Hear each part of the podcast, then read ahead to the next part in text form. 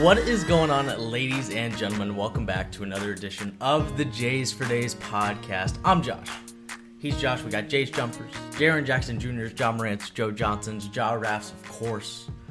We've got Jays. We got him for days. Josh, how you doing? Good to be back in person. You know, I I hate to admit that I was totally on Zoom. I was on Zoom pilot mode, and you texted me, "I'm here."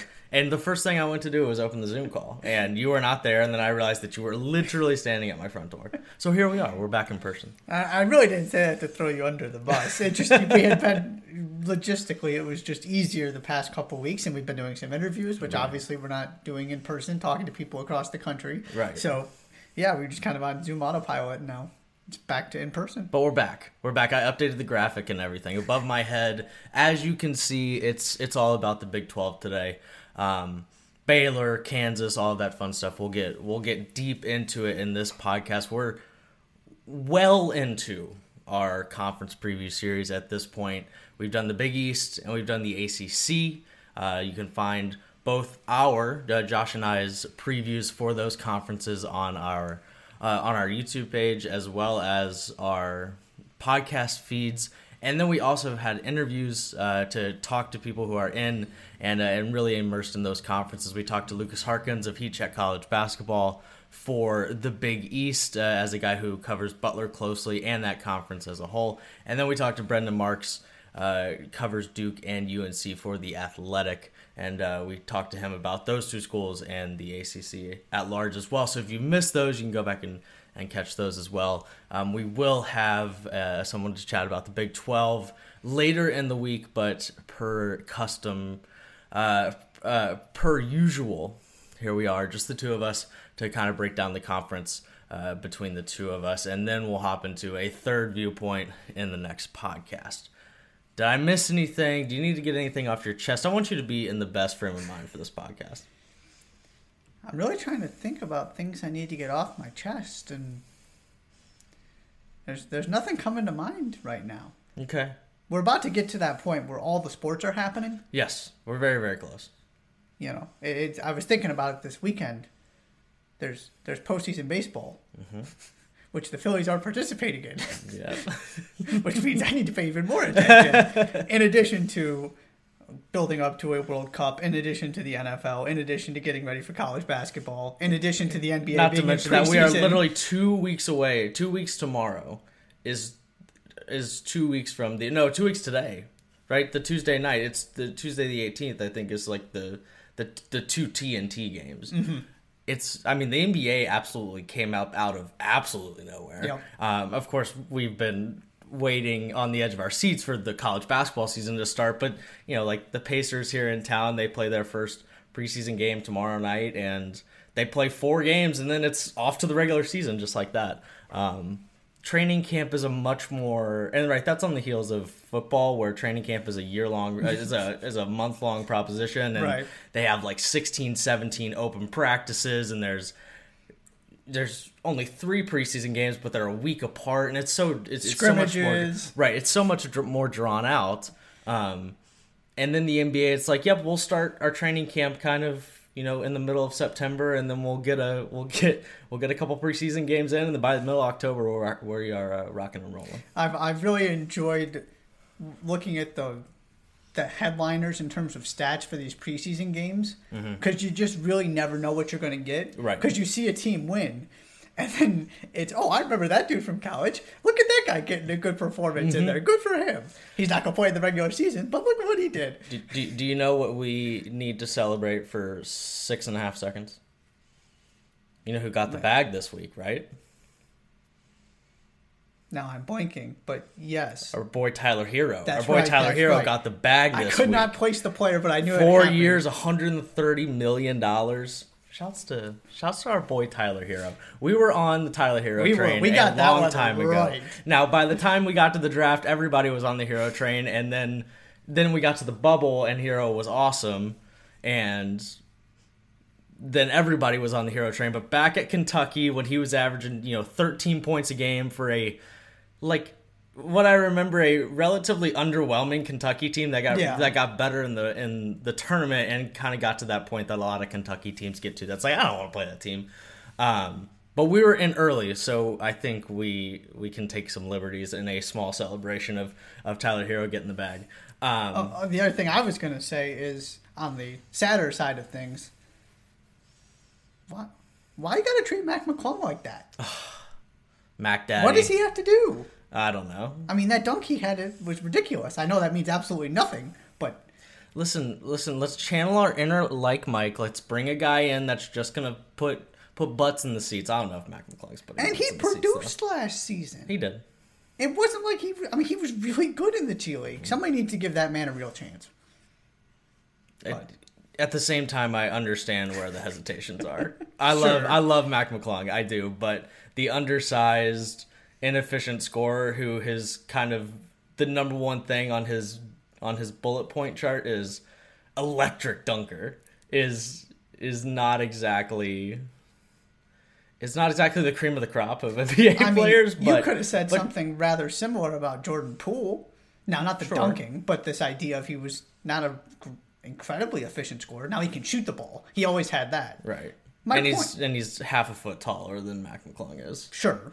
Yeah. Uh, Jordan Poole was much better set up to have a successful N B A career. My point is, if Jordan Poole can become what Jordan Poole is and is going to get the compensation he is going to get, ultimately, depending on how this all plays out, you're telling me Mac McClung doesn't have a spot? Right, and Jordan That's all and, and Jordan Poole's arrival very much a result of, you know, Steph Curry breaking his hand and the Warriors kind of flushing a season down the toilet. And late in that season, it was kind of like Jordan Poole. He averaged twenty-five over the last six, six games of the season, and now we know where we are with Jordan Poole.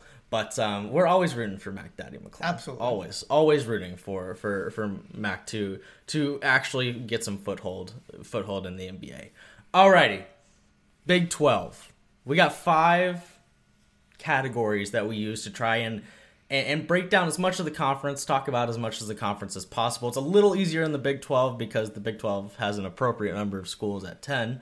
Um, next year they'll actually have, or eventually they'll have the number that is actually in their name. But we love the ten schools. We love the double round robin. Um, so it's a little easier to get everybody in, but our five categories: most exciting team, the most intriguing team, Uh, and then we talk storylines for the conference heading into the season, the teams that you think have a chance of making the N C double A tournament, and then, of course, it wouldn't be a preview pod if we didn't pick a winner of the Big twelve in twenty twenty-two twenty-three. Shall we get into it? Let's do it. Mister Doring, your most exciting team. T C U. Beautiful. Let's talk about them. Your starting lineup is back. You're coached by Jamie Dixon. Yep. Why Mike Miles? Can is- we talk about that for a second? Yeah. Can we talk about how Pitt just kind of let Jamie Dixon walk? Like, that might be, in terms of the trajectory of of two schools, that might be the single most important decision that, like, like of course, we're talking kind of in the, the, the depths of college basketball here, but Pitt has gone on a very slippery slope that just keeps getting slipperier, slipperier and slipperier. Say that one five times fast. And T, and he's come into T. Um, my point is that Jamie Dixon is a Hall of Fame caliber college basketball coach, and he just kind of Pitt didn't have all that big of an interest in keeping him around when there were some slow years at Pitt. Anyways, continue. And so now you're talking about, well, the first thing I want to say, why is Mike Miles not getting more preseason All-American hype? I mean, yes, he's, you know, one of the guys you throw out there as best guards in the country. Mm. He could absolutely be a first or second team All-American. Sure. With how good they're going to be and what he's the role he's going to play in that. So that's first. I still think this guy is maybe not criminally underrated. That might be a little bit too far. But he is still underappreciated nationally. They're already great defensively. They had the highest offensive rebounding percentage in the country, mm-hmm. by the way. Their issue was, well, their issues... two hundred thirty-seventh in effective field goal percentage, three hundred thirtieth in turnover percentage. Mm-hmm. Got to take care of the basketball. Yeah. But you bring back your core. You add Rondell Walker from Oklahoma State. Shahada Wells barely played last season. That's another piece you get to add. You have the continuity in a huge way. We're going to talk more about that later in this podcast. Mm-hmm. They could be terrific, and I am really excited to see just how good they can be. I am all on board with this. The question here is, is continuity king, right? Mm-hmm. Um, Right, because, they actually need to be better than they were last season. Right, and that is my right. If I if you if you ask me to define my college basketball philosophy in five pillars, one of them would be continuity is fantastic. Continuity does not automatically translate to more success, mm-hmm. right? Because the the the conversation around T C U is right. This is a team that finished twenty-sixth at KenPom last year, twenty-one and thirteen. Basically, the only teams they lost to in conference last year were the good ones. Save Kansas State at home. That one was a little bit of a stinker, but Kansas State was was pretty good last year. Um, not not great, but it's not like Kansas State this year. Like Kansas State is not going to be good even kind of this year. Um, respectable basketball team last year, but other than that, right? You had two losses to Baylor. You had a loss to Texas Tech. Um, you did beat them once, but you lost to Texas twice. You lost to Baylor twice. Um, you lost to Kansas twice. Um, no, I lied. Sorry. My apologies. You beat Kansas once. But um, the point being that at some point you got to beat the other good teams in the conference, right? Right. Um, they were very much that team that just won the games they were supposed to. And so you right. get in the N C A A tournament, and then they performed quite well in the N C A A tournament. Right. But you need to take that next step, right? They are they have plenty to prove before you talk about them as top-tier Big twelve team. And, and going from eight and ten in conference last year to going to, like, you know, even just, you know, twelve and six, but, you know, a team that is, right, because the conversation here is, right, you know Kansas is probably going to be there, Baylor's going to be there, is T C U there with them?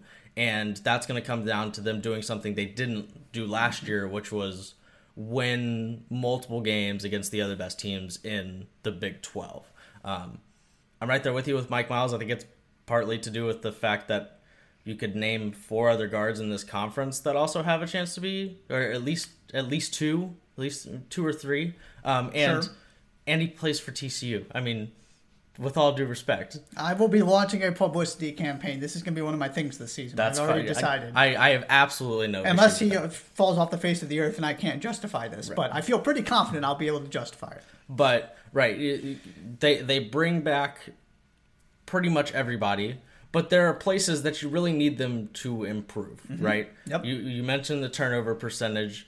The three-point percentage is not good last year, sub three twenty. Um, the free throw shooting wasn't much better, which suggests that they're actually just bad shooters. Right. Not just they had an unlucky year, right? right? That's that's one of my favorite N B A draft people. Like the, so many, lots of N B A draft people point to that thing when, suggest, you know, can yep. that six ten guy, you know, cultivate a three-point right. shot, and a lot good, of the times yeah. they look at that. Good shot from the free throw he line. He shot seventy-nine percent from the, th- from the free throw line in college. Looks, um, it looks The release looks good from the free throw right, line. Exactly, right, exactly, which in theory suggests that the foundation of the shot is good. Um, T C U's foundations don't seem to be that great, um, so some key places that they need to improve. But you've got a you've got a, a world-class coach in Jamie Dixon, and you've got a guy in Mike Miles who, at the very least, is a lock to be a first-team All-Big twelve guy. I don't think anybody's arguing you with that, if you can take any solace in that whatsoever. Um, but it's, right, you kind of get that rotation of who's that third team here. Um, Texas is certainly in that conversation as well, but T C U uh, right there. Are they your most exciting team as well? They're not. Okay. Baylor is my most exciting team. Ah. Um, we can, we'll just run through it. Stop me where you want me to, where you, you want to stop me. Um, it starts in the backcourt, Adam Flagler, L J Cryer, and now Keyontae George is yep. being crowned the best freshman in the country. Um, it starts there. That could be the best backcourt in, in the country. Um, it also could be a backcourt that's ridden with injuries again, because both Adam Flagler and L J Cryer struggled with injuries last year. Um, But at the same time, when they were healthy last year, it was really hard to see. It is really hard to say that there was a team that was one hundred percent non-disputable better than Scott Drew's team last year, right? We looked up at the end of, right, they were the number one team through the end of December. Yeah, it took them a little while to get there, but they just kept winning. Right, they just, and then you just kept looking up. It's like, oh, right, Baylor keeps on winning. Right. And then, right, you had some injuries. You had guys before the season get injured, and that's why they're they're my most exciting team. Right, the the backcourt is, right. I, get, I gave you those three guys, and there are three more guys that will probably yep. contribute to the team in, in some way, shape, or form. You know, you start with Langston Love, the other five star with Kendall Brown a year ago. who tore his A C L before the season started. And so we haven't seen Langston Love yet. Dale Bonner, Dontavian Grimes, also just there. Um, and, right, some of the best Scott Drew teams, they had a lot of backcourt depth. They've got that this year. Um, some transfers in Jalen Bridges and Caleb Lohner, both of those guys coming from, you know, B Y U, not technically a high major team, but I think is a team that we consider playing at a high major yep. level mm-hmm. at this point. Um, soon will be a high major. soon will be a high major, right. Um, the only thing, the, the the the big question for me for this team this year is, how do we ever get a completely healthy front court with Flo Thamba and Jonathan Tchamwa Tchatchoua? Because I like Flo Thamba, right? When you're that lanky and that, you know, tall and can block shots, you're always going to be effective in the back line of a college basketball team. But that's the that that guy next to him is, I think, the biggest question here, right? Yep. When Tchamwa Tchatchoua comes back, right, we have no qualms about who he is as a college basketball player, but post-injury, Um, does he ever get to the point this year where we feel like, yep, that's the, the that's the guy that we remember at full health? Um, it's not like these other guys are completely out of the weeds um, when it comes to injuries. So it's it's a team that, if they are healthy, the talent suggests they're one of the best teams in the country. Um, but a lot of guys on this roster, and especially the proven guys on this roster, pretty much all of them have some sort of injury history, which makes it exciting and nerve-wracking. And at the end of the day, it's still a Scott Drew-led basketball team, and we're just at that point with Scott Drew that he deserves the benefit of the doubt. And uh, but I'm very excited, especially with Keyontae George. It's fun to have a freshman at Baylor that is that highly thought of nationally um, in terms of the type of player he could be. But um, all of these things, I kind of just, you know, threw up a lot of information at you, but um, very excited for the Bears. Yeah, and, and Keyontae George is fascinating to me because he's so different than Kendall Brown last season. Right. And I'm really curious to see what that ends up meaning, because one of the, the things you could point to last season is there weren't a lot of guys who could get their own shot and right. could, you know, James Akinjo certainly could. Flagler could, L J Cryer could, but when you start losing some of those guards, all of a sudden they're, you know, eighty percent of themselves if they're playing, mm-hmm. and then you're asking Kendall Brown and Jeremy Sohan to be more aggressive offensively and initiate more, and that's just not what they do. Right. Keyontae George gets buckets. He's a completely different player. Now, the flip side to that is, I said this last season, I will continue to say it, I don't think Brown and Sohan got enough credit for what they allowed Baylor to do defensively. It is the same reason they were so good on defense the year before, because of what Mark Vital provided. Mm-hmm. I don't know who that player is. This is going to look a little bit differently. And if you're going to throw, um, certainly they could throw four guards out there because, like you said, they have six of them, mm-hmm. five, six, however you want to categorize all these players, that they feel really good about. Langston Love could be really good this season. Mm-hmm. But does it work defensively if you're missing Tchamwa Tchatchoua for most of the season? So you don't have two bigs, you have one, and you don't have that six seven guy or six five guy who can guard one through four, one through five, and allows you to turn what could be a disadvantage defensively into an incredible offensive advantage because you, you're fine defensively and nobody can guard that four-out lineup. Right. That's what I'm really curious about with this team because, absolutely, the talent is there. I mean, you go up and down the roster, and it is incredible how good all of these players could be. Right. And you've got, you know, All-American candidates in the backcourt, which is a very good place to start. Right. And I I, I don't think, I, while they bring back quite a bit, I don't think, I don't think it's responsible of us to overlook the things that they lost as well, right? Mm-hmm. Because they did lose James Akinjo. They did lose Matthew Meyer, which, um, and Matthew Meyer, one of the better, at least from a statistics sample, right? Certainly a big part of elite Baylor defense um, the last few years. So having to fill those roles as well is certainly not something that can go, at the very least, unnoticed. Yeah. There's, and right, the health aspect of this, it's hard to, you can't judge them based off last season and say that's their ceiling because they didn't even get close because they right. weren't healthy. Right. It was one player and then that player got healthy and then it was somebody else and then Tchamwa Tchatchoua was done for the year. think back to how good this team was at the beginning of the season and right. then take it to another level. Mm-hmm. That's where they could be if everything goes according to plan and everybody stays healthy. Right. Your most intriguing team. Texas. Yep. Didn't right have to think hard you. about this one. We're right there with you. Uh, there's a lot to get to here. First, you have two five-star freshmen, Dillon Mitchell, Arterio Morris, who are probably going to come off the bench because there's not a spot for him in the starting lineup. Right. I want to start there. Now, also need to acknowledge, yes, Arterio Morris got arrested for assault in June. So far, you haven't really heard anything from Texas. Mm-hmm. So we can have a conversation about that at a different time. We don't have time to get into it as we're previewing the entire conference. Right. Wanted to at least acknowledge that. Sure. Though, because that is a storyline that should carry over and be part of the conversation with this team. Mm-hmm. But the point being, those guys probably aren't going to get the, into the starting lineup because you have too many other pieces. Right. That's how talented this team is on paper. Then you have Sir Jabari Rice from Mexico State, who is really good, and my guy Brock Cunningham, who is going to get minutes because he just makes your team better, mm. regardless of what the numbers are. He's not going to play twenty-five minutes a game, but he's going to be in that rotation because he does all of the little things exceptionally well, and he's a great offensive rebounder. Yep. They have all kinds of depth and all kinds of different pieces Chris Beard can throw out there to sort of match and do what he wants and attack different matchups. There are also reasons last year was disappointing. You know, Marcus Carr wasn't great, and Dylan Disu was hurt, mm-hmm. which is also part of this, yep. if you get him healthy. They could be so good, and of course bringing in Tyrese Hunter too.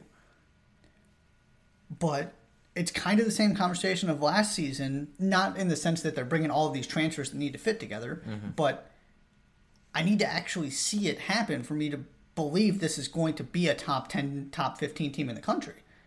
They look great on paper, so they did last year too, mm-hmm. and were underwhelming. And, you know, it's not like this is a completely new team. A lot of those pieces are back. Mm-hmm. So there's just all kinds of things going on here that I... I have no clue how this is going to turn out. I could see them being a top five team in the country. I could see them struggling to stay in the top twenty-five. Neither would surprise me. I think we've, I think we all noticed the hesitations at the beginning of last year, and because it was Chris Beard, we ignored him. Yep. Because I, we, I remember we had this exact same conversation about, are there too many cooks in the kitchen? And still, like, they were really highly thought of at the beginning of last season. I think we're we're leaning in towards, and not just you and I, but a lot of guys, a lot of people, leaning into this area where Texas is almost underrated, because it gets to a point where it would be silly to suggest that this roster isn't going to be any good. And I think there are some people that are just kind of too far out on Texas as a result of last season. But with that being said, you know, you said they don't have a bunch of transfers to try and fit the pieces in, but I'm still not sure that they figured out last season right. how to fit the pieces last year. Right. So they got to fit those pieces. Still. Right. That, yeah. that, mm-hmm. Those pieces still need to sure. fit yep. in a cohesive way. Um, like, I think there are fair questions to be asked about, are players happy? And the, I mean, Courtney Ramey chose not to play his last year of college basketball at Texas. I think that's an important thing to take note of when trying to dissect what it's actually like internally in this basketball program right now. Um, but with all of that means, I mean, their backcourt is Tyrese Hunter and Marcus Carr, right? Their frontcourt is Christian Bishop and Dylan Disu. They got t- they got Timmy Allen on their team. Ted- Timmy, Teddy? One of those. Timmy. Timmy. Sorry. Timmy Allen. On, and we haven't even gotten to the two five stars, right? Yep. I mean, it is... It's an... It, they are, once again, the official... They've got that guy on their team, too? Team, mm-hmm. right? And everything that you just said is completely valid, right? Um, when it comes to... When it comes to reasons that I... have a better feeling about Texas this year, it starts with Tyrese Hunter, because that takes a lot of pressure off of Marcus Carr. Yep. I think that's important. Um, Tyrese Hunter, Dillon Mitchell, um, both of those guys should be elite defensively. Um, they were Texas were four, was fourteenth at KenPom last year in defensive efficiency. I would be surprised if they're worse than that. Oh, yeah.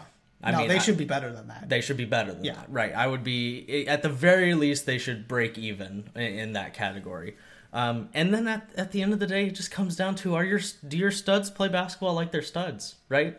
Because at the end of the day, and we can talk about too many cooks in the kitchen, we can talk about Chris Beard, you know, not being able to figure out what's the ideal way to get these guys to mesh, whatever it is. The bottom line is that the best players on this team didn't play well enough last year. And for this team to be as good as they can be, it starts with Marcus Carr. It starts with Timmy Allen. It starts with those guys that had far better production at the places they came from rather than last year at Texas. Mm-hmm. And it starts there. There are reasons to be excited, but but is their issue the same as it was last year? Because it's pretty fair to say that, yes, it is. There are just a lot of guys that think really highly of themselves as college basketball players because they should. And how do you get those guys to intermingle? Because if you don't figure out the answer to that question, it's probably going to look pretty similar to last year. And the final thing I'll throw out there in terms of the intrigue for me is, if this goes poorly again, we have to have a different conversation about Chris Beard. And I was, and because you brought it up, like, that was one of my storylines here is, do we, what do we feel about Chris Beard at the end of this season? Yep. Are we kind of back to, because I think there's some understandable doubt when it comes to Chris Beard outside of Texas Tech. Is there just a difference between Texas Tech Chris Beard and the culture there and the role that guys like Mark Adams right. played in that culture? That's what I'm saying. It's not even just Chris Beard at Texas Tech. Right. It's Texas. Now, Chris Beard was instrumental in setting this up, but Texas right. Tech being a program built for success, right. that you don't need Chris Beard to have a really good season at Texas Tech, as Mark Adams is proving. Right. Yeah. All right. I feel like it's kind of tied one one, sort of, to use a, a basketball example, right? Point Chris Beard for Texas Tech, mm-hmm. point anti-Chris Beard, I guess, for year one at Texas. Sure. This is the tiebreaker. Yeah. Are we going to say, okay, last year was just, you know, he hadn't really completely threw, thrown together a team like that before, as most coaches hadn't.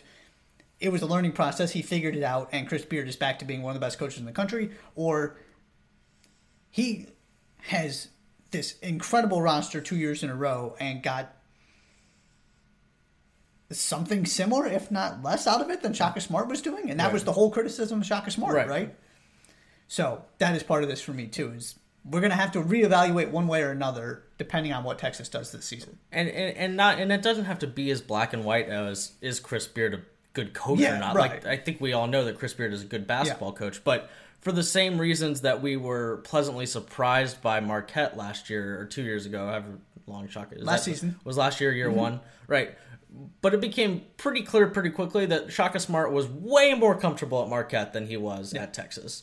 And maybe Chris Beard is just more comfortable in a place where the culture is defined by the program rather than him. Because, right, that's the uphill battle he's fighting right now, is trying to change the culture of a program. And he's kind of at the helm of that. And it's his. Right. You know, Texas is home for him, right. which is part of this too, I'm sure. He's right. feeling an incredible emotional weight that doesn't come with a program you had no previous attachment to. Right. And the type of player that he was getting yep. at Texas Tech was just different. Yep. Right?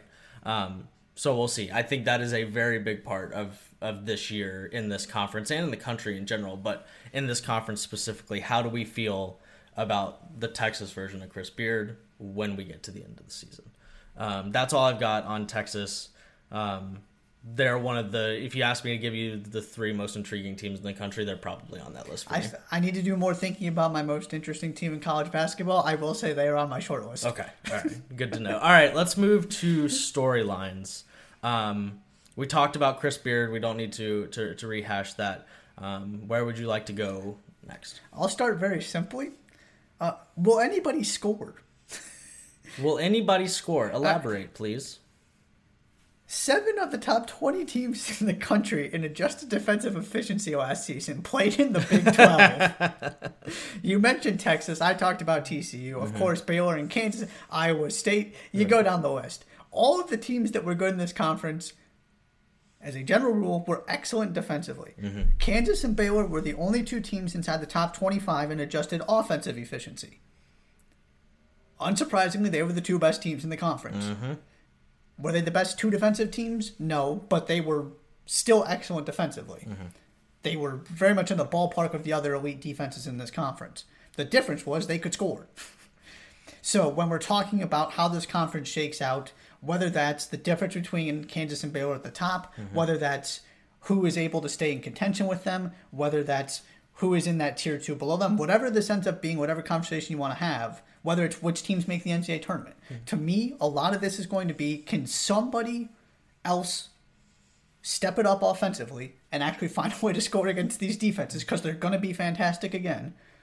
Or is there one of these teams that we expect to be really good that their downfall ends up being they just can't take that next step offensively, a la T C U, who was not terrific offensively last season, mm. or Kansas with this new roster that I'm sure we'll get to at some point. Right. You know, that is one of the things I'm looking at is just, is anybody good offensively? And if so, how many teams? Because those are probably going to be the best teams in the conference. Right.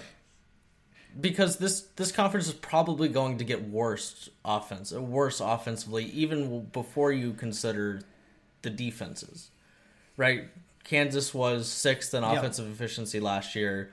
They have a completely new roster. Yep. Um, I mean, I'm sure they'll they'll be just fine offensively, but to suggest that they finish outside the top fifteen in offensive efficiency, especially without a with an unproven big and an unproven yep. point guard, and we'll get to those two things here right. in a, in a couple minutes. They didn't need Remy Martin right. most of last season. Right. That's how good they were offensively right. and how balanced they were. Exactly. Yeah. And you gave up. You, you know, right. You sent two guys to the first round of the N B A draft. Yep. Um, Baylor. It'll. They were eighth in a. offensive efficiency. If you asked me to pick a team that was gonna get even better than last year, as long as they're healthy, Baylor's yep. probably that team. Sure. Um, but outside of that, right? The, those two teams were top ten, and uh, forgive me if you if you said all of this, but like then the next closest one was Texas at twenty six. Yeah, that's why I said top twenty five. Yeah, mm-hmm. yep. and then, but then after that, it's Oklahoma at forty right. and Kansas State at fifty seven. Yeah. Uh, sorry, no, uh, Texas Tech at forty-two. The point being is exactly what you're saying, is that it's not just that these d- defenses are elite. It's that these offenses are not, at least for the most part, yep. across the conference. Um, let's just keep going with Kansas here. Um, my my storyline is, can Jalen Wilson be the best player on a team that's the top five team in the country? Top ten team in the country, wherever you, mm-hmm. wherever because wherever you're putting Kansas in the preseason, like, unless you're just way out in left field, you're assuming that Jalen Wilson is going to be the best player on this team. He's or gonna... or you got some really high expectations for some players. Right, right. But but the logical thing yeah. would be Jalen Wilson's going to be the best player on this team. He's going to take a big jump from eleven points and seven rebounds, at least in the scoring department. He's going to pick up in production for um, Christian Brown and Ochai Agbaji. Those are your two N B A draft picks. Um, and, like... There are enough questions here that I don't think it's a ridiculous thing to suggest that if Kansas is going to be a title contender, Jalen Wilson is going to need to be an, an, a national All-American. And maybe you think really, really highly of some of the other guys on this roster, but the worst Bill Self seasons are seasons that the point guard I'm iffy about, and I think we're iffy about the point guard position this year, and the center position I'm iffy about, and at the very least the center position is unproven this yep. year.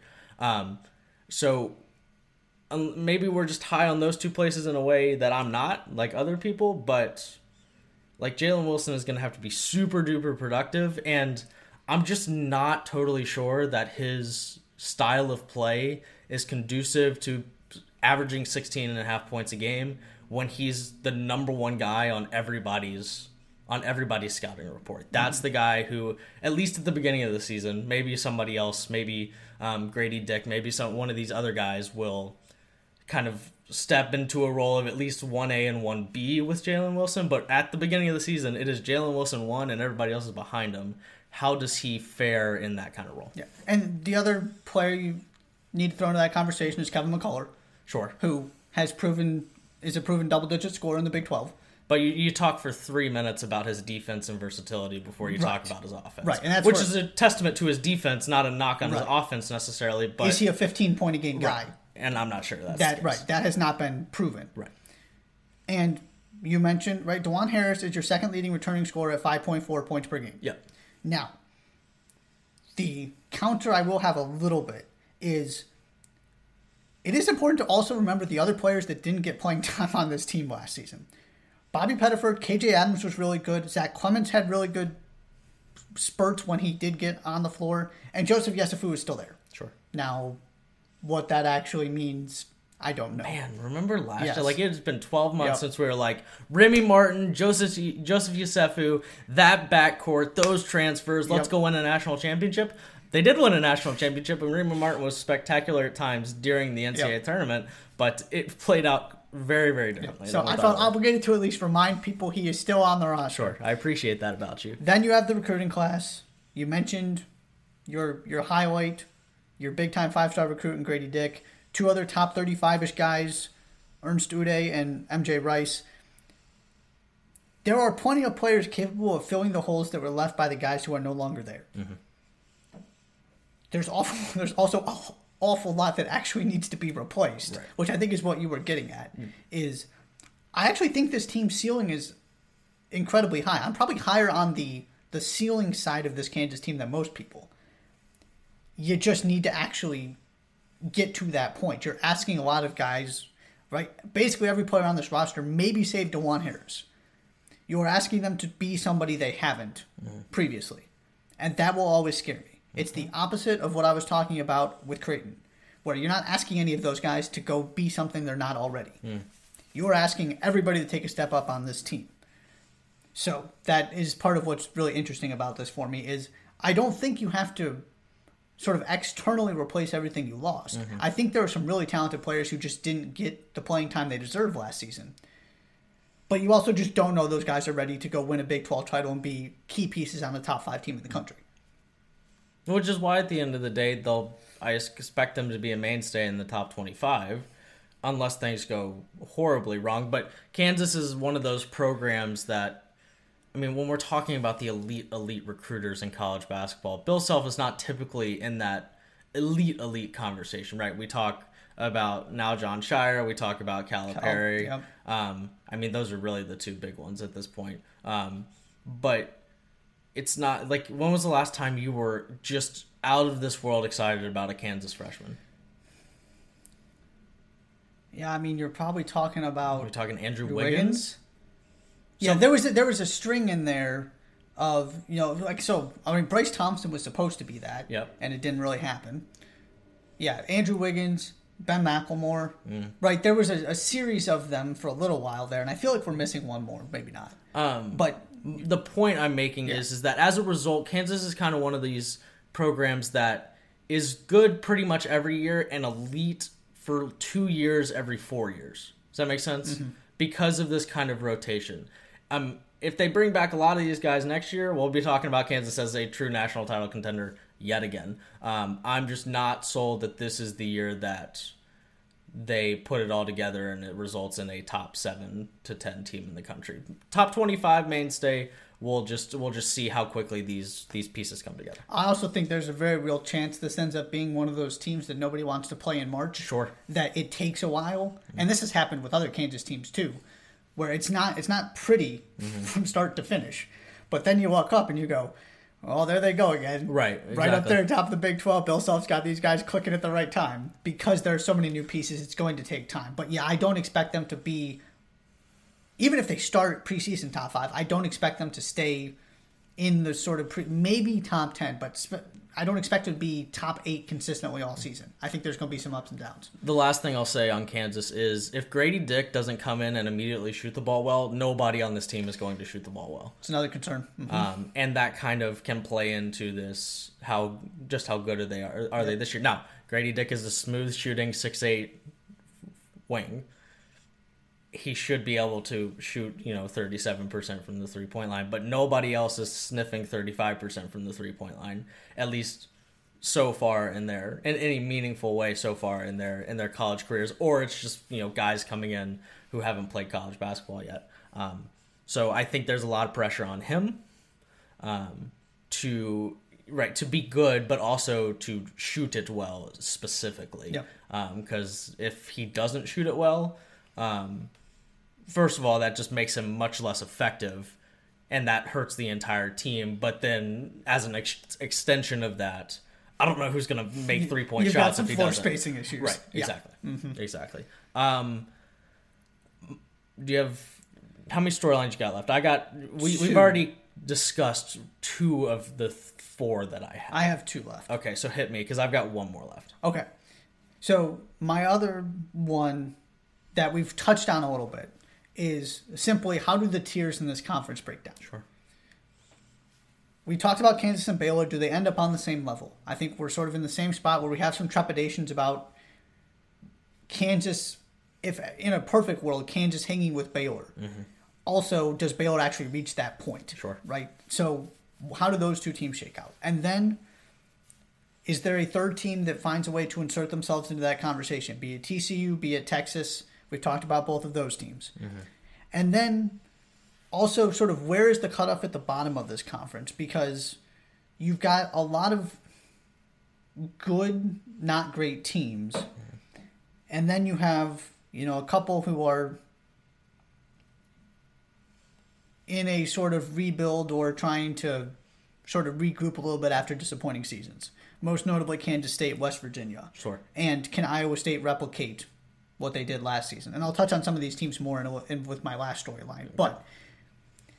Then you have, you know, the Oklahomas of the world, the Texas Techs of the world, the Oklahoma State of the world, who are in good positions. So that's seven teams right there. Mm-hmm. If you add the four that we already talked about, who I think are pretty much the consensus top four teams in this conference, yeah. Where does that line actually get drawn?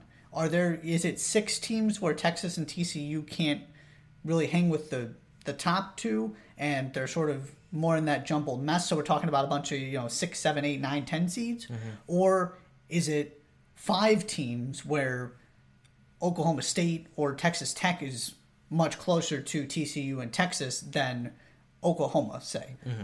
Just throwing out hypotheticals there. Sure. But that is, I just feel like there is just very little clarity at any point in this conference, other than I feel like I know who the seven best teams are. Right. And even that I'm not entirely sure about. Of just, is it one, is it two, is it three, mm-hmm. is it a top five we're talking about, a top six, a top seven? There's just, there's a lot I don't feel like I have a good grasp on in terms of how these teams are going to end up stacking up. Sure. I think the biggest question for me kind of in, in that in that vein is, is it a one, two, or three yep. top tier in this sure. conference? Mm-hmm. Um, or, I mean, or, or four, yep. right? I mean, could it, right, we... Like if you, there are three teams in this conference that if you told me, yep, those the one of those teams is the best team in the in the conference this year, I'd believe you. Um, Baylor and Kansas, of course, being the locks there. If things go right for Texas, they should be one of the best teams in the conference this year.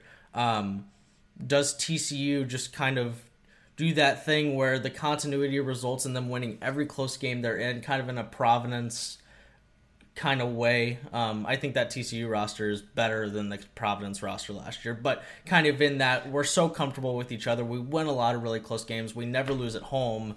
Here we look up halfway through February and we're already, you know, and we're twelve and four in the conference or something like that. Um, eleven and five. Um, and then after those five teams there, after those four teams there, are any of those other teams all that close? I think that's, that's spot on.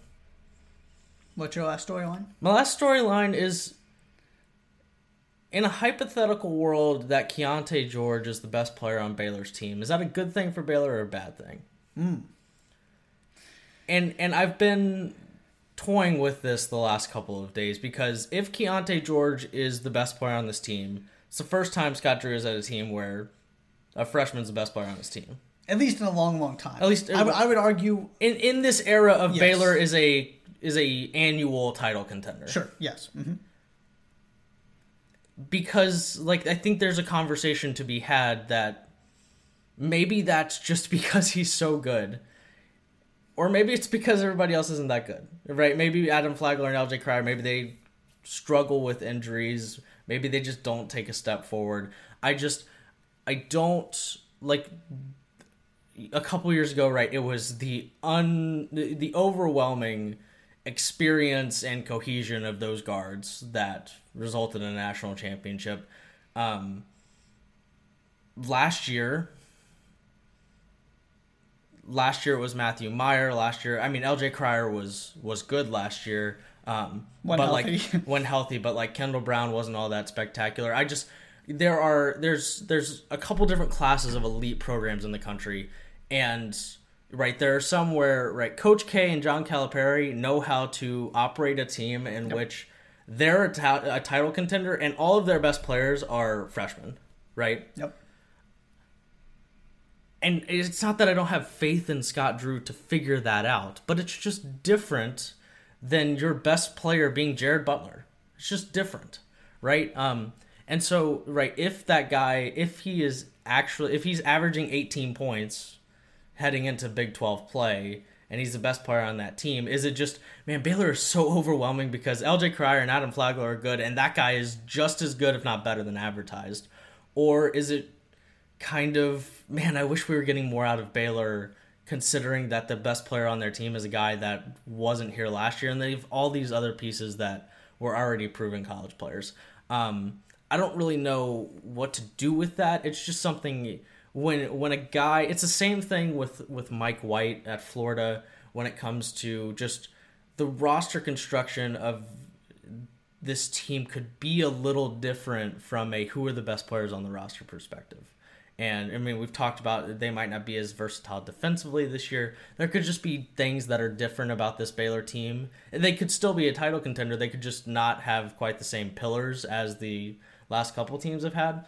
I'm just intrigued by all of these things and intrigued by places in general that that don't have freshmen with this kind of hype nearly as often as some mm-hmm. other schools. I just am always curious by the dynamic that that creates. And as talented as these players that are returning are, they are not Drew Timme. Right. Right? If you want to go to the most recent example of kind of integrating a super freshman, if you want to call him that, not just a five-star recruit, but one of the most hyped recruits in the country, into a team with title expectations, Chet Holmgren had a guy in the front court with him who was already an All-American. Mm-hmm. You are talking about some of Keyontae George's teammates as potential All-Americans, but they have not gotten there yet. Right. So that makes this interesting from that perspective for me as well. And I was going to say what you said at the beginning, uh, that my immediate thought when you asked that question was, well, that could be a good thing for Baylor or a bad thing if the answer is yes. Right. It just depends on how things play right. out. And it that's could, the that's the base, simple question right. that I'm getting at. Right. It could mean, oh my word, that dude is the best of all of these players, and you can't stop any of them. Yeah. Because you can't help off of him, or you've got Cryer and Flagler who are just going to knock down forty percent of their threes. Mm. Or it's, does he have the help he needs mm. to actually get this team where they're supposed to be? It could go both ways, like you said. Very interesting. Yeah. That's the, and now staring at at the Kempom page for the Big twelve, I have one more thing that I wanted to talk, to talk about. But okay. You can go ahead, unless you want me to go real quick. You can just go quick. Um, the five best players at Kempom in the Big twelve were all seniors. Ochag Baji, James Akinjo, Isaiah Brockington, Bryson Williams at Texas Tech, and David McCormack. Those were those were the in Kempom's right. Every conference has a Kempom players ranking um, on the conference page. If you know Kempom, you know what I'm talking about. Those five players are all seniors, um, and some of the guys that. Right, you know, your Matthew Meyer is gone. You know, he's no longer in the Big twelve. Um, who who who are those five guys at the end of the season? That's the that's the only other thing I'll add. Yeah, there are plenty of choices. There are plenty of choices. Um, your last storyline, sir. My final storyline is, we've touched on this a little bit, but I want to go in depth for a minute. Okay. Continuity versus transfers. Sure. Who wins? Mm. Because I'm kind of looking at this conference, and I feel like, by and large, it's one or the other.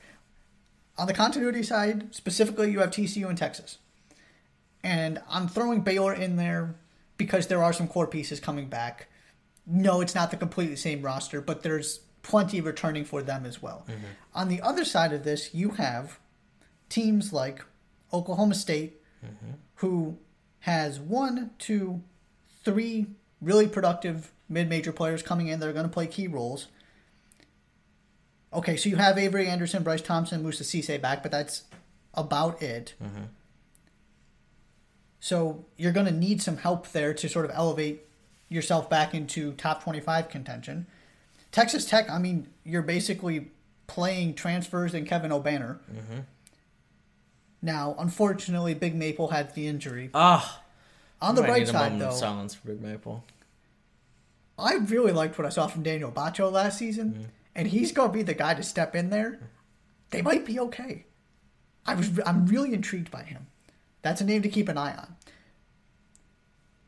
And then you've got some, you know, freshmen that you could throw in there, specifically Elijah Fisher, but all kinds of new pieces, right? Mark sure. Adams has just rebuilt this thing. Iowa State went and grabbed everybody. Two, two, and specifically two players from Saint Bonaventure and Jaron Holmes and Osunu Sunuhi, who were really important pieces on that team that was good, but not quite as good as I think we all expected right. them to be. A little underwhelming, yeah. Right, but you're you're talking about the pieces you have returning are Gabe Kelser, Jazz Kuntz, and Caleb Grill. Mm-hmm. There's a lot of new faces in names. Yes, there is. West Virginia, your single notable returner is Kedrian Johnson. And then you got these fascinating transfers.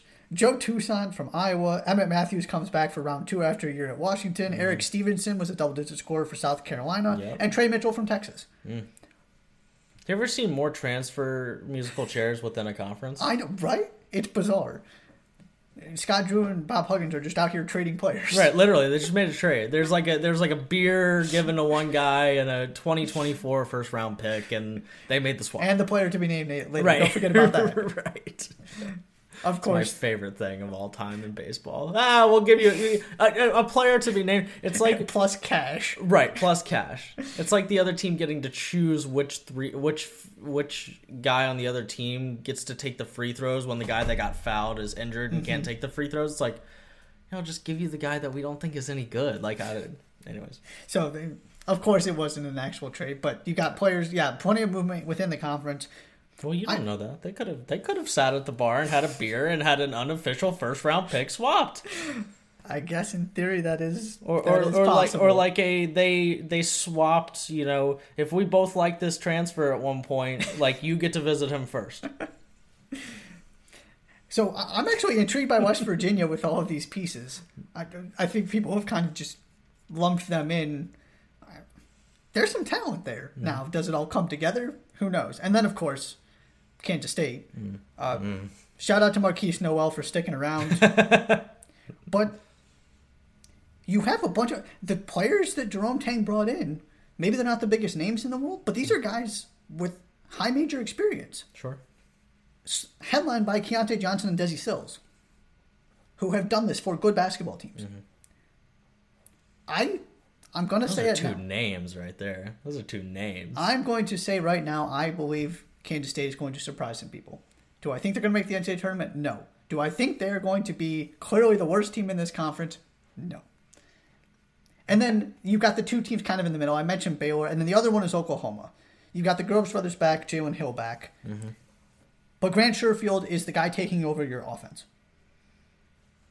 And you've got a couple top one hundred freshmen coming in as well, but even Oklahoma, who has some continuity, it's a key transfer that is going to determine just how far they can go this season. So I just feel like you can kind of break these teams, for the most part, into all in on the transfer portal or trying to hold a, hold a roster together and getting a bunch of guys back.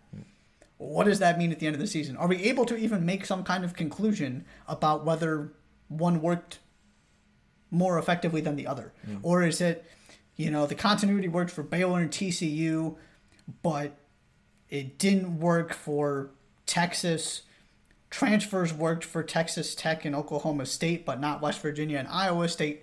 I'm just very curious by and, all and this. And maybe the, the place we end up looking to come to that conclusion is teams six through ten in yep, this conference. Absolutely. Maybe it has nothing to do with those top yep. five. You're right, because Baylor Baylor continuity, meaning the same thing as, you know, pick another team that's going to finish in the bottom ten. Like, of course, those two things aren't the same thing. Right, but, right.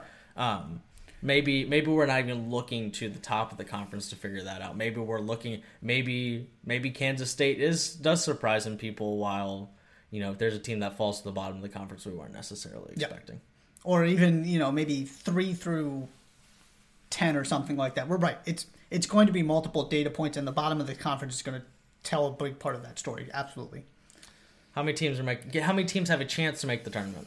I have eight. I have seven. So I'll read my seven. Do. I'll read my seven, and then you'll give me the last team. As long as it's not Kansas State, it's fine. Um, Kansas, Baylor, T C U, Texas, Texas Tech, Oklahoma State, and Iowa State. Say that one more time, please. Kansas. Yeah. Baylor. Yeah. T C U. Yeah. Texas. Yeah. Texas Tech. Yeah. Oklahoma State. Yep. And Iowa State. Okay. I thought you were going to have a different set. I do have all seven of those teams. And who's the last team you have? I have Oklahoma in there. Okay. All right. Real quick on Oklahoma, and then we can talk about the other seven. Grant Sherfield put up numbers. Big-time numbers. And you've got the Groves brothers back. You have a nice foundation, and it's Porter Moser. Hmm. I am not to the point in the Porter Moser time at Oklahoma where I get super concerned about maybe not having quite the same talent level as some of the other teams around him, sure, and trust him to find a way to go five hundred in conference and get in it as a eight or nine seed. Sure. So I threw Oklahoma in there as well. Um, I think Iowa State's going to play really annoying defense this oh, year. Yeah. Um, and when you look through KenPom, this team gets this conference gets six teams in the in, in the tournament. That is the that is the general rule of thumb, and six to. And everyone, but like it's usually either five or six that get into, and, and there are seven. There are seven teams in the conversation. There are eight teams that are that you can logically have a conversation about. But my thing with the Big twelve every year is that somebody's got to lose games. Yep. And generally speaking, when it comes to my philosophy for picking teams that could make the tournament, it's one more than I think will make the tournament. I think six teams will make the tournament in this conference this year. I think those six teams are Kansas, Baylor, Texas Tech, Texas, T C U, and Oklahoma, Oklahoma State. State. Those are the six teams I think will make the tournament. And by philosophy, I put one more team in there. I think Iowa State will just like just play really good defense. And if you asked me to pick who I think, and I almost just went six because I really just think six, but. And out of principle, add one more in there, and I'll just pick the team that I think is going to have one of the ten best defenses in the country this year. Yeah, it is. I'm I'm with you about the six. I think there is a cutoff at six, and then seven, eight, nine, ten get a little bit messier for me. I do think there are enough pieces for Iowa State to do it. The other thing I put down, I thought you were going to go with Oklahoma. I feel obligated to include Iowa State because even I didn't put them in last season mm-hmm. as a team that could make the N C double A tournament. Therefore, I felt that it was proper for me to apologize to T J Otzelberger. Therefore, you feel guilty. I, I feel obligated to apologize to T J Otzelberger by putting them in this season, even mm-hmm. though I don't particularly feel great about it. Because if he can do it once, he can do it twice. Mm-hmm. And you know I'm very generous about the teams that can make the N C double A tournament. I like being optimistic. Mm-hmm. And even I didn't have him last season. Um, there were a lot. I think this is going to be a year where the the top four, four or five teams in the conference won a lot of games. I think we'll get to right. So last year, I mean, all the way down to eighth in the conference won seven games. I'm not sure. I think. I think. Right, but fourth in the conference was Texas, and they only won ten games. Yep. I think we'll get to a point that instead of combined the top eight, four teams, well, you know, they won forty games. No, sorry, fifty games combined. The top, the top ten teams, the top four teams did last year. I think we'll probably be more in the fifty-five range. That maybe nobody gets to fourteen, maybe one team gets to fourteen, but there are those other three teams all get to at least eleven, and we add a few more wins in there. Um, my point being is that I think like instead of the the eighth team winning seven games, that maybe the eighth team wins like five, five. games, and those wins kind of go to the top of the conference this year, um, which is kind of the why the cutoff is where it is. If there's one thing that scares me from a Kansas State perspective, as optimistic as I want to be, it's honestly the same thing I said about Iowa State last year, which was somebody has to lose. Right. Right, this idea of it's not that I think Kansas State is inherently the worst team in a high major conference. It's that you look at the other nine teams they have to play eighteen times and you go, well, who are they going to beat? Mm-hmm.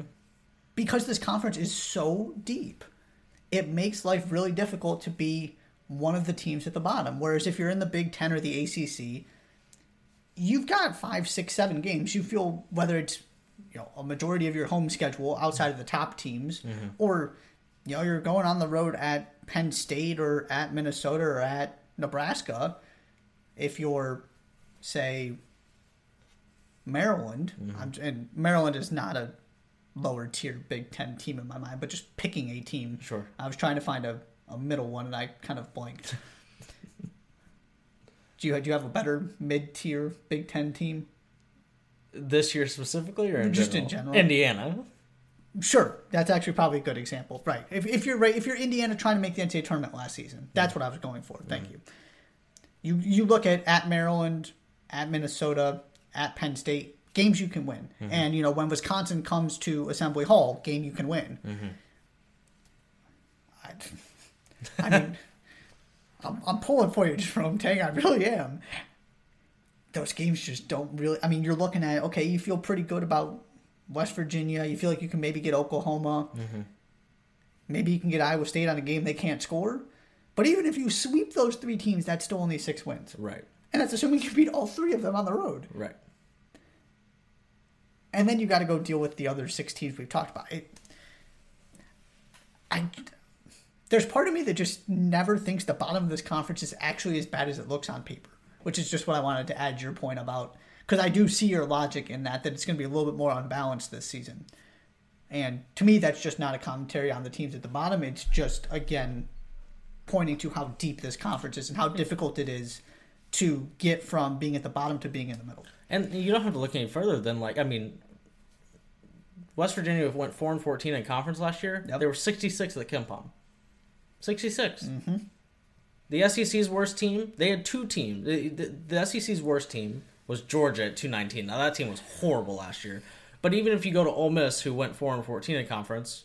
one oh eight. Missouri, yep. five and thirteen, one thirty-seven. And you can go all the way down the list. I mean, like, even the Big East, which is the closest conference to what we're talking about here in terms of conference size, right, with eleven yep. teams, Georgetown was one seventy-five. Yep. There's just no conference that, that rivals that. And you go to the Big Ten as well. I mean, Nebraska was one fortieth. We can go all the way down the list. All ten of the Big twelve teams, according to KenPom, yep. were... in the top seventy teams in the country last year. And that is one of the biggest reasons I I firmly fight for this conference as in the past five or so years as the best conference in the country. Mm. Because that happens consistently. Mm. Now, you have the one horrible Iowa State team. But again, I argue they would have won four or five games if they were playing a different conference. Mm. Just, yes, you're you're absolutely right. Thank you for illustrating that statistically. And then it's, that translates to, I mean, back-to-back national title, yeah. title teams. Baylor was one of the best teams in the country, along with yep. Kansas the year before. Texas Tech got there in twenty nineteen to, in the national championship game. And eight and ten Big twelve teams are N C double A tournament teams. I will consistently go to bat for that as well. Because, again, you don't have teams that you don't have wins. Right.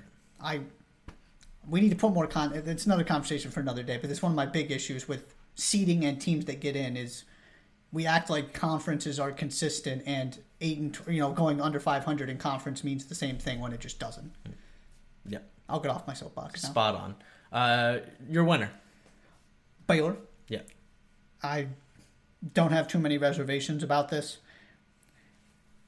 That is, if it's healthy, just an absolutely just loaded unfair. Backcourt. Yeah, just yeah. unfair. You asked me the question the other day: is that the best backcourt in the country? And I mean, I, to me, the answer is yes, assuming they're healthy.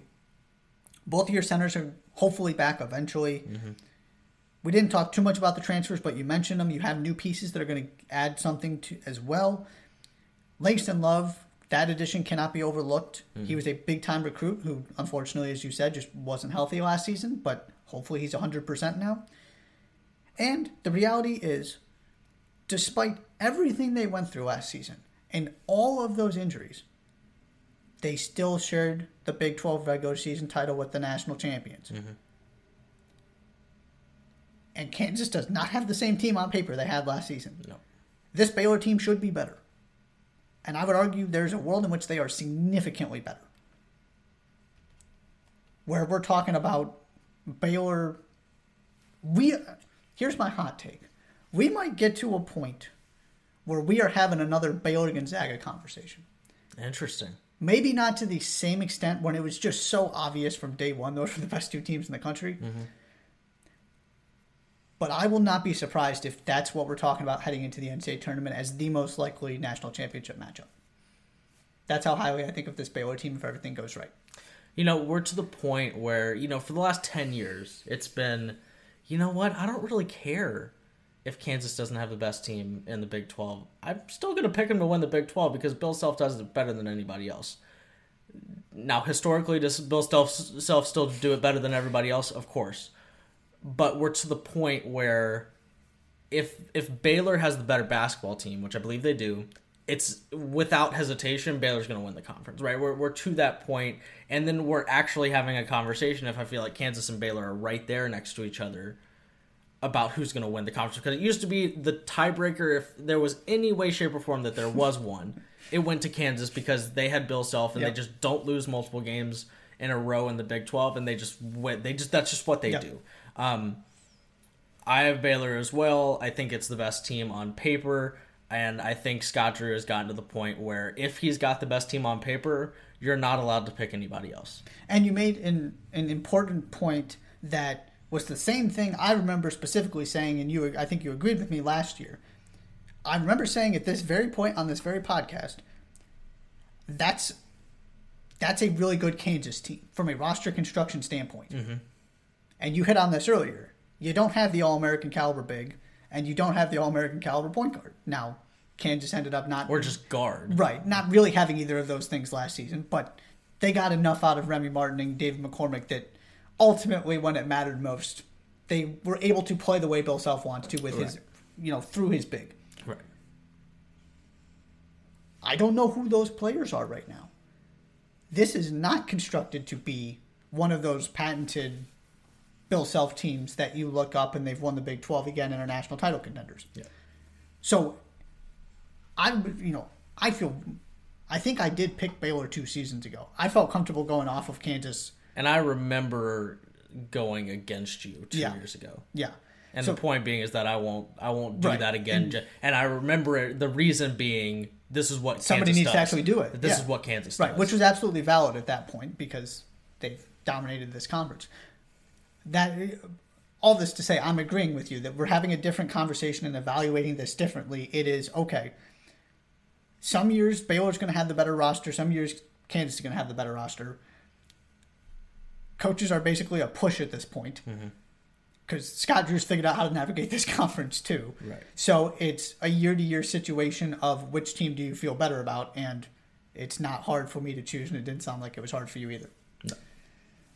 There we go. There's the Bears. There's the Big twelve. Anything, I mean, you touched on pretty much everybody in that last storyline. I do believe we got everybody. I believe we did. I believe we did. Um, yeah, it's it's once again going to be the absolute gauntlet of the college basketball conference slate, right? Every single week. It's a man.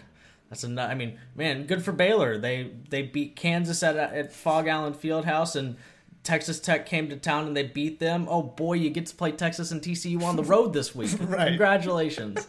Um, it's a, it's just a never-ending gauntlet in the Big twelve. But the reason why we love this conference, and the reason why once we get to the end of uh, the end of March and early April, a lot of times there's a Big twelve team that's part of the conversation in the Final Four. Anything else? Last go around for this rendition. We should probably mention yep. that before we get out. Yep. And it also just makes me happy that in this conversation, the two teams we're talking about the most will still be in this conference. Yes. That That's a really good point. This conference, basketball-wise, is going to be more than okay. This conference doesn't if need... If you ask te- Kempom, it's going to get better. Yeah. Doesn't need Texas, doesn't need Oklahoma. No. Do you take a slight step back? Maybe. Maybe. At least in the short term, as these teams, you know, sort of get themselves integrated into the the high major level for some of them coming from the A A Cs and Mountain West of the world. But you still got Bill Self and Scott Drew. And you're and, bringing... And Mark Adams. And you can go down the list.